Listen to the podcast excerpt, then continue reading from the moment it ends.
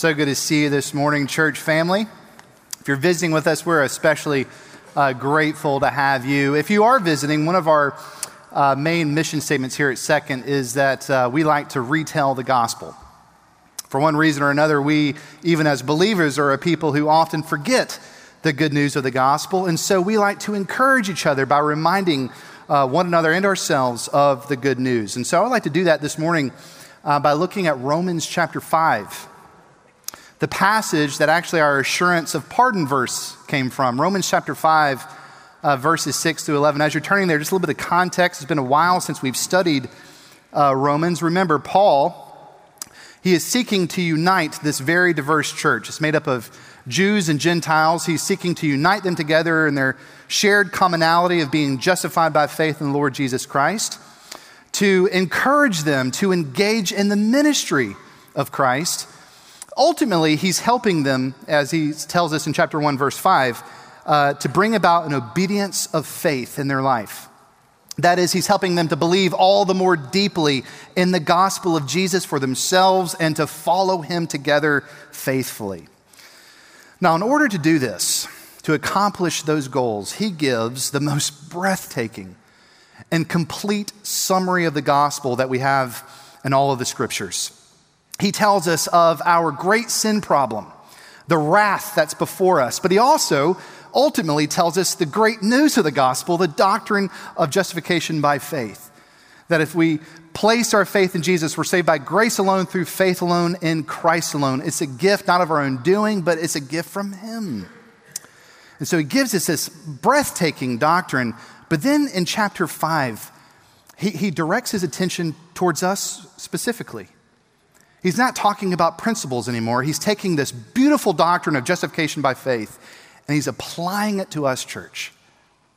And he's reminding us of all of these breathtaking promises and blessings and benefits that are ours. As those who have faith in Jesus Christ, we have peace with God, an objective peace, no more hostility. We have access with God the same access that Christ himself enjoys with God the Father, and we have hope. Not a flippant wish, but an assured hope that cannot be shaken of the future glory of God. Breathtaking benefits that you and I have as Christians, brothers and sisters. But the Apostle Paul, being a pastor, knows our hearts. And he knows the questions that we're going to have, and he knows the doubts we're going to have. And so in verses 6 through 11, he addresses our hearts. And he gives us all the assurance that we could ever possibly need or want to convince our hearts that the hope of the gospel will never, ever put us to shame. So let's read it together. Romans chapter 5, starting at verse 6. Hear the word of God. For a while we were still weak. At the right time, Christ died for the ungodly. For one will scarcely die for a righteous person, though perhaps for a good person one would dare even to die. But God shows his love for us in this that while we were still sinners, Christ died for us.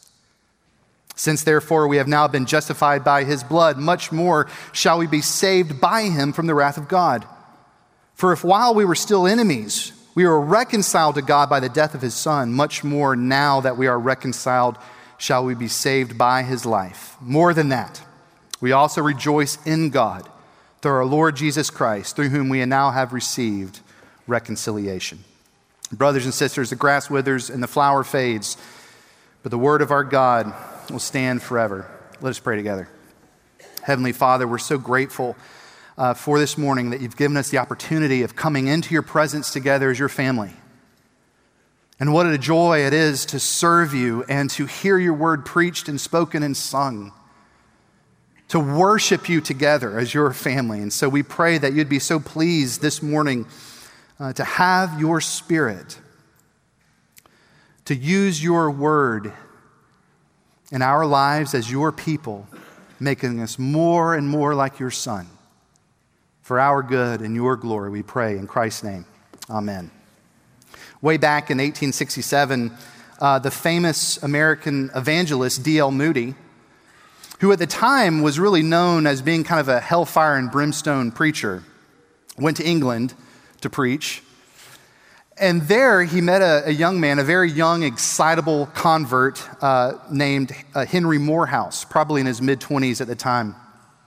Um, he had just come to Christ. He used to be a drunkard, and about five years after uh, he, he became a Christian, he, he met D.L. Moody, the famous American preacher, and he went to go hear uh, Moody preach. And after the sermon, he went to Moody and said, Thank you so much for that sermon. I'm a recent Christian myself. I, I, like to preach. My favorite verse in all the Bible is John 3:16, which is actually kind of like the Romans 5 8 of the Gospels. That's my favorite verse. I love to preach it. I want to come to America and preach to your congregation. Now, D.L. Moody uh, just kind of brushed him off, but the young man kept on asking him, kept on pestering him. So he thought to himself, okay, this is a, a young, excitable Christian. Clearly, he can't step in my shoes and fill my pulpit, but I don't want to discourage him. So he'll never come into America. I'll let him know that he can, he can do it. I'll, I'll encourage him. So, sure, you can come to, uh, to my pulpit. Next time you find yourself in Chicago, Mr. Moorhouse, uh, you can preach for me. Never thought anything of it until a couple months later, he received a telegram. Said, Mr. Moody, I'm in Chicago and I'm ready to preach from your pulpit. And Moody had no idea what he was going to do. He had no idea about this, this young man's theology, but he didn't want to be proved a liar either because he promised them. So he went to his deacons he said, Okay, guys, I, am I'm going to be out of town for the next couple of days. I'm going to miss the midweek services. I promised this young Englishman that he could preach for me. Let him step in my pulpit. I'll be back on Sundays. I'll correct anything that he got wrong. All right. So he re- comes back Saturday night, and he remembered that this young man preached for him, and he asked his wife, Okay, how did that young English boy do? And she said, He's a much better preacher than you. and he said, What? Why? This is what she said. Because he tells sinners that God actually loves them. Now, he didn't think that was funny, and he got mad. And he said, Well, he got the gospel wrong. So he went to go hear him preach on Sunday. And this is what he said. After hearing that man preach, I'd never so experienced the power of God. I never knew that God could love me so much. My heart thawed, the tears flowed. I was changed, as was my ministry forever. I love that. I also find it interesting because it's so representative, I think, of how we can often be church. We can come to church Sunday after Sunday after Sunday, even be in ministry, and find it almost impossible to believe that the creator of the cosmos, the just and holy God, could love sinners like us. He might be able to love other people, but he certainly can't love me. He might love me, but isn't it a love that's, that's a disappointed one, a frustrated love? Right? Because it's one thing for God to forgive us of our sins so freely prior to conversion while we're walking around in darkness. It's a whole nother thing to believe that God could still freely forgive us and be so zealously committed to us in our present failures, having known the truth. No relationship is that unconditional. That's not how the world works. So, either because of a self righteous spirit know, still thinking that this relationship with God is transactional, or because we have been burned one too many times by those who are supposed to be committed to us in this world. Well, confessionally, we say, oh, yes, I believe the gospel, but, but functionally, we live as if that saying goes if something is too good to be true, then it probably is. And it's with that half hearted belief. It results in what another uh, pastor has said slumped shoulders coming into the presence of God. Some of us might have spiritually slumped shoulders this morning. Just, just no zeal for ministry, a lack of assurance, void of the indescribable joy that is all of our, ours in the Lord Jesus Christ. All because we have a fear down deep in our bones that the hope of the gospel, well, it's just too good to be true. Brothers and sisters, that is why Romans chapter 5, verses 6 through 11 is in the Bible, where Paul gives us two irrefutable pieces of evidence to convince our hearts that the hope of the gospel will never, ever put us to shame. Two pieces of evidence that we need to be reminded of this morning as we re- tell each other the good news of the gospel. And the first piece of evidence is this the proof of God's love. He actually begins this theme of God's love back in verse 5, which wasn't in our readings this morning, but verses 5 through 8, it, we see the proof of God's love. Now, the love I'm talking about here, the love that Paul was talking about here, is not God's benevolent love, that, that goodness and kindness that he shows all of his creation, all of fallen humanity. All of us have breath in our lungs and enjoy God's common grace because of his benevolent love, but that's not what I'm talking about.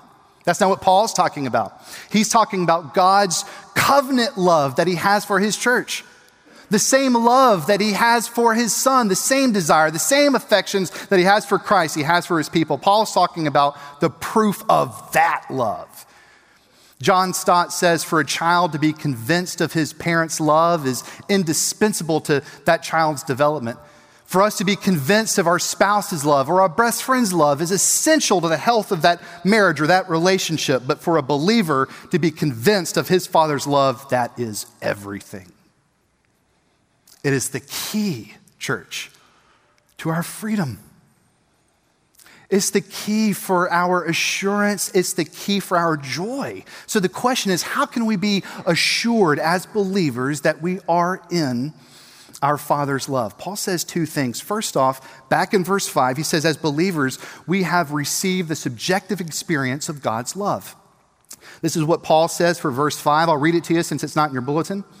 He says that we have hope that we know will not disappoint, even in suffering or when life circumstances uh, point to the opposite. We know that we have a hope that will not disappoint. Why? Because God's love has been poured out into our hearts through the Holy Spirit, whom has been given to us. He's saying, as Christians, God has blessed us with the gift of being able to experience his fatherly love and affection for us. What Paul is doing is he's referring back to the prophetic descriptions in the Old Testament of the new covenant promises of the Holy Spirit.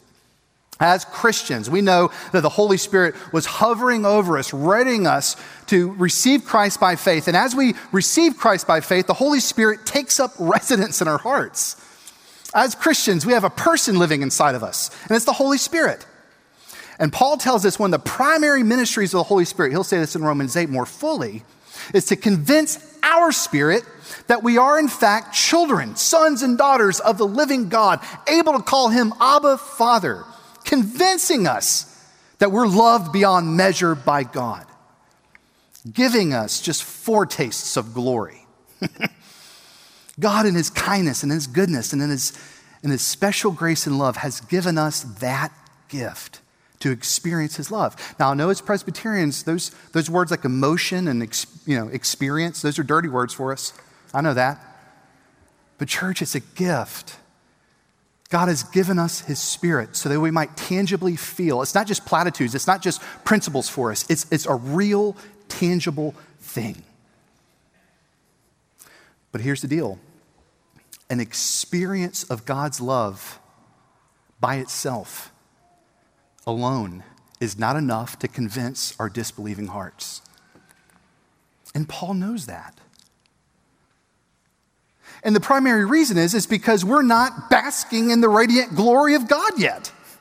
We're still in this broken world. We're still broken vessels who struggle with sin daily.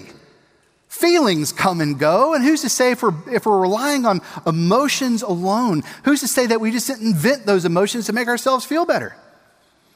Uh, emotions alone, feelings alone are of little comfort to those of us who are struggling in the faith, struggling with guilt, struggling with shame, struggling with that little demonic whisper in our ears when we go to bed at nighttime that says, the gospel's just too good to be true for you. And so here's this church saying, Paul, we need proof. Not subjective proof. We need objective proof to corroborate this, this spirit love that's being shed abroad in our hearts. Where's that proof, Paul? How can we know that our hope will not put us to shame? How can we know that we're in our Father's love? Paul says, here's how you can know, church Christ died for you. Now, I know as Christians who've been going to this church for a long time, the historical fact of Christ's death on a cross That's not novel to us, I know that. But remember, it was not novel to that Roman church either. They knew that. That was part of their confession. Yet still, Paul knew that they needed to be reminded over and over and over again of that objective reality. In church, we do too. The ultimate objective proof that we're loved beyond measure is the cross of Jesus Christ. And this is what Paul gets at in verses 6 through 8. Just look at verse 8 really quick. Paul says, God shows his love for us in this, that while we were still sinners, Jesus died for us. Now, most scholars tell us that that word for show, some other translation use demonstrate, that doesn't really get to the heart of what Paul is trying to communicate here. Uh, the word that really gets to the heart and the meat and potatoes of what Paul is trying to tell us, church, is the word prove.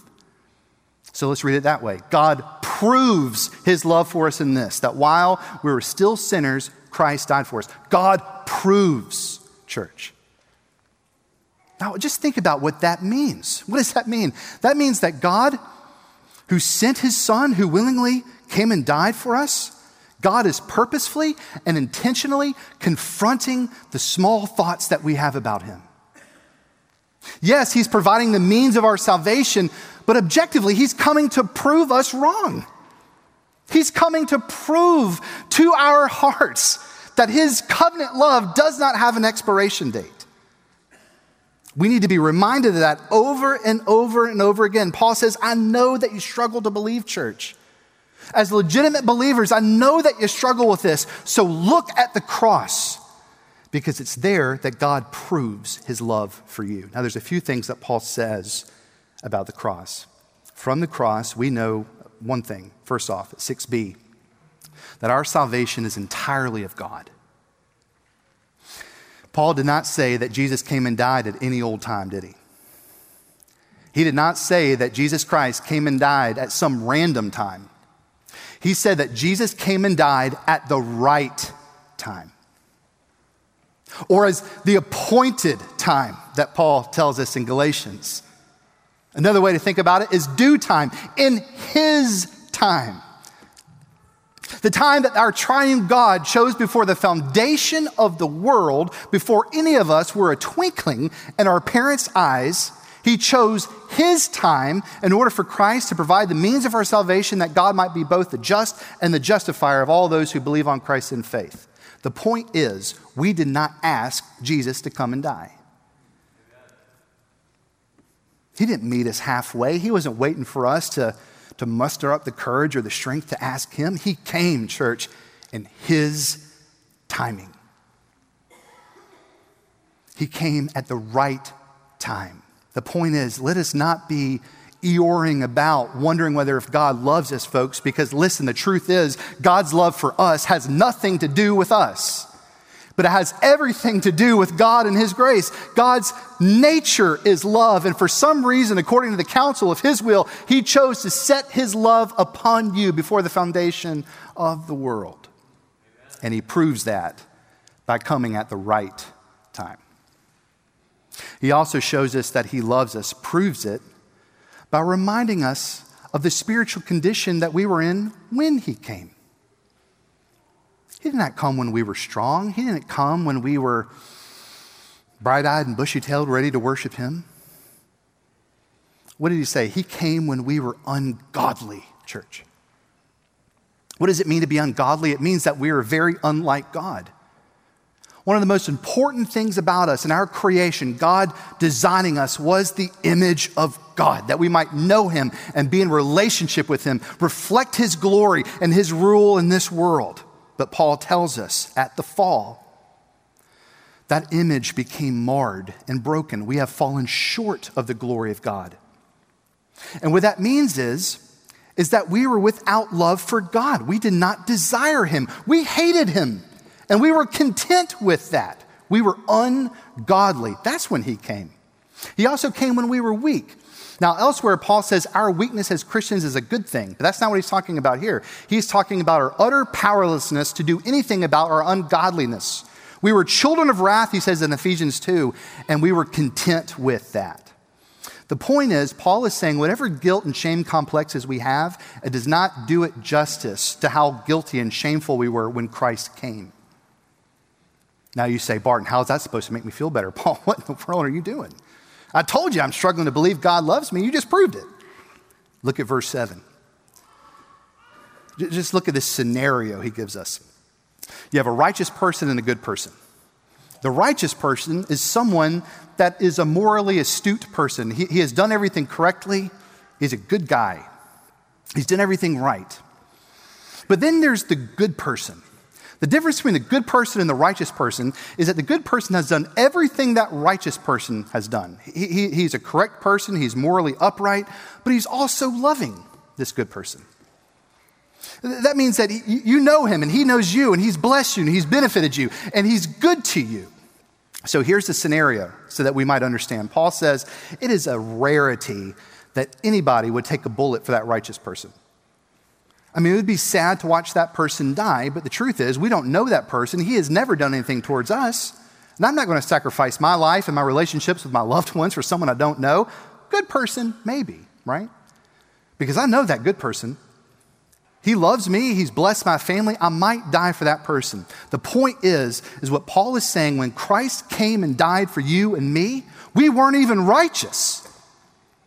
It's not like we were a good person or a righteous person. Folks, we were at the bottom of the barrel. We were enemies of God. We hated him and we were content in that. And that is when he came.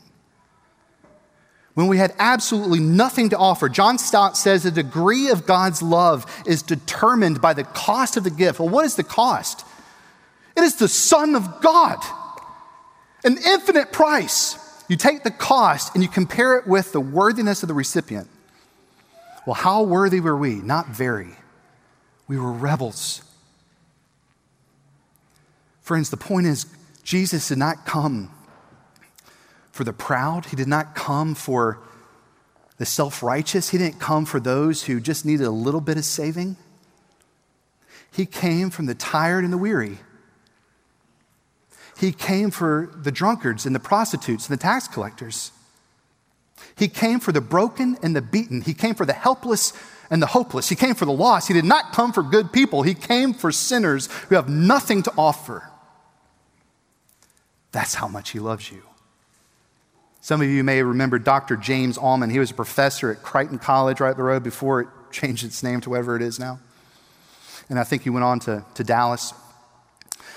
Um, he tells a testimony of how much Romans 5 8 meant to him. He said, Before he became a professor, he was a pastor, and he was called to minister the word of God to the people of God, but he found himself in an impossible position. He doubted his own salvation about one year into his ministry. He felt so guilty about that, ashamed, like a hypocrite. I mean, he couldn't really tell anybody either. At least he couldn't feel like he could tell anybody because he's the pastor. He's supposed to have it all together. And so he struggled he struggled to believe that God could really love someone like him. He, he knew the doctrines, he knew the truth, he knew Romans 5, verses 1 through 5, he knew that. But he struggled with that, that whisper in his ear. But James, the gospel is just too good to be true for you. So he slipped into deep spiritual depression, so much so that almost on a nightly basis for about four years, he, he would wake up in cold sweats contemplating suicide until he read Romans 5 8. I'm sure he'd read it many times. I mean, he was a pastor and a scholar. But God brought him to Romans 5 8, and he sat under it and just dwelled on it. And this is what he said I became convinced that God saves man by grace alone, and that his grace does not save by halves. I became convinced that his grace truly is sufficient that though I personally struggled to see evidences of grace in my life, though I did not feel loved, I did know that I was a sinner. And if God saved sinners, then perhaps He really did save me. I knew in that moment that I was trusting nothing but Christ for salvation, since I could trust nothing in my life. For the first time, it became clear that God truly loves me because I had nothing to offer Him. The point is, church, you and I don't contribute a blessed thing to our salvation. Not then, not now. It is entirely of God. The communion table is not a potluck. We don't bring anything to the table. We don't bring anything to Christ other than the sin that needs to be forgiven and a humble faith that causes us to throw ourselves onto His mercy lap. That's it. And what's amazing is that God did all of this. He saves us not in order to love us, but He does it because He loves us. And if you ever doubt that, look to the cross. For while we were still sinners, Christ died for us. Now, what's really cool is that Paul's not even done yet. He gets to verses 9 and 10. He says, Christians, I know that you're going to have another doubt. I know that you're going to doubt whether you're going to make it to the end or not. I think that's a doubt that we struggle with sometimes. You know, looking back at verses 1 and 2 of chapter 5, it's amazing. I'm justified by faith. This is amazing, Paul. I've entered into this, this wonderful relationship with the Lord. I have peace with God. And I know when I get to heaven, I'm going to enter into your eternal glory. But who's to say that I'm going to get there? Christians throughout the ages have, I mean, because listen, we know who God is. We know that He's loving and we know He's faithful, but we know us too, and we're, we're faithless people. We're going to blow it. Even as Presbyterians who really value the P in Calvin's tulip, perseverance of the saints, we believe that. We hang our hat on it, but that doesn't mean we don't struggle with that doctrine. Tim Keller did. He confessed recently, or a couple years ago, when he got his cancer diagnosis. The rubber's meeting the road. How do I know? And Paul tells us, he uses gospel logic in verses 9 through 10 that tells us listen, guys, if God loved you back then, He's going to love you to the end. You can rest assured that you will make it to glory if you have faith in Jesus Christ. He gives us a gospel logic really quickly, fortiori arguments, arguing from the greater to the lesser, the harder to the easier. In Laban's terms, this is what Paul says If Jesus stayed on the cross and justified us through his blood while we were enemies, that's the harder part, that's the impossible part. Right? How much more will he keep, keep us saved now that we are friends? How much more now will He keep us saved that we're actually friends with Him? The point is, God did not choose us when we're high, therefore, He's not going to abandon us when we're low. Paul says there's now no condemnation for those who are in Christ Jesus. Not now, not ever, church. That's just reality. If he, if he saved us when we were against him and hated him, do you think he's going to abandon us now that we love him and want to love him more? Of course not, is Paul's argument. But furthermore, he says if Jesus achieved our salvation when he was dead, when he died and he achieved our salvation, that's the harder part. That's the impossible part. This is what Paul says. How much more will he keep us saved now that he's alive? Do you hear the gospel logic there? Brothers and sisters, our Savior is not dead, he is alive. He rose in power and authority and glory and to the right hand of God the Father, where now he intercedes on our behalf. The one who holds omnipotent in his hands is praying for you in this moment. What in the world do we have to fear, church? That's Paul's point. Dane Ortlund, he writes in his book, I forget the name of it off the top of my head, but he says, uh, conversion, a legitimate regeneration of the Holy Spirit it's not a fresh start. It's not as if God came to die for us and to save us, to put us back up on the horse. Now we have this fear that we're going to fall off again. That's not what conversion is. He says this. He says it's the invincibilizing of our future glory. John Stott says, for the believer, the future day of judgment is just formality because our justification is that sure. Isn't that amazing? We don't fear death, we don't fear wrath, because our justification is that sure. It's signed, sealed, and delivered. Christ has saved us, is saving us, and will ultimately save us. The God who drew near to us when we were enemies, church, will not abandon us now that we are his children. The point is, there's not one thing in heaven or hell that could ever separate you from the love of God the Father as those who are united to faith in Jesus Christ. And Paul spends verses 5 through 10 convincing our hearts of that for the purposes verse 11, of our joy. Yes, to unite us together. Yes, to, to motivate us into ministry, but ultimately, he says in verse 11, for our joy in the Lord. The joy of knowing that we actually have peace with God. We're not enemies with him anymore. There's no fear of judgment, no fear of wrath. Everything has been satisfied. We have the freedom to love him and to love others, even our enemies, without fear, because everything is secured in Christ the freedom of knowing that we are His kids, the joy of that. Do you realize, as a believer united to Jesus Christ by faith, you're able to enjoy every right and every privilege that is Jesus Christ's right now? The joy of having hope that death is not the end, that one day we will enter into his radiant glory, but not only that, that we ourselves will be transformed into the image of a little Christ. Church, do you, do you have that joy this morning? Or are your shoulders spiritually slumped over? Look to the cross. And as you meditate on its power and its beauty and its authority, the Holy Spirit will shed abroad in your hearts the unfathomable love of God and increase your joy. The hymn that we sang just a moment ago, The Love of God, my wife loves that hymn. It's, it has a very interesting story. I won't tell you all of it. Um, but the writer of it, back in the early 1900s, he wrote the first two verses after hearing, he's like a, a lemon salesman, he was a businessman.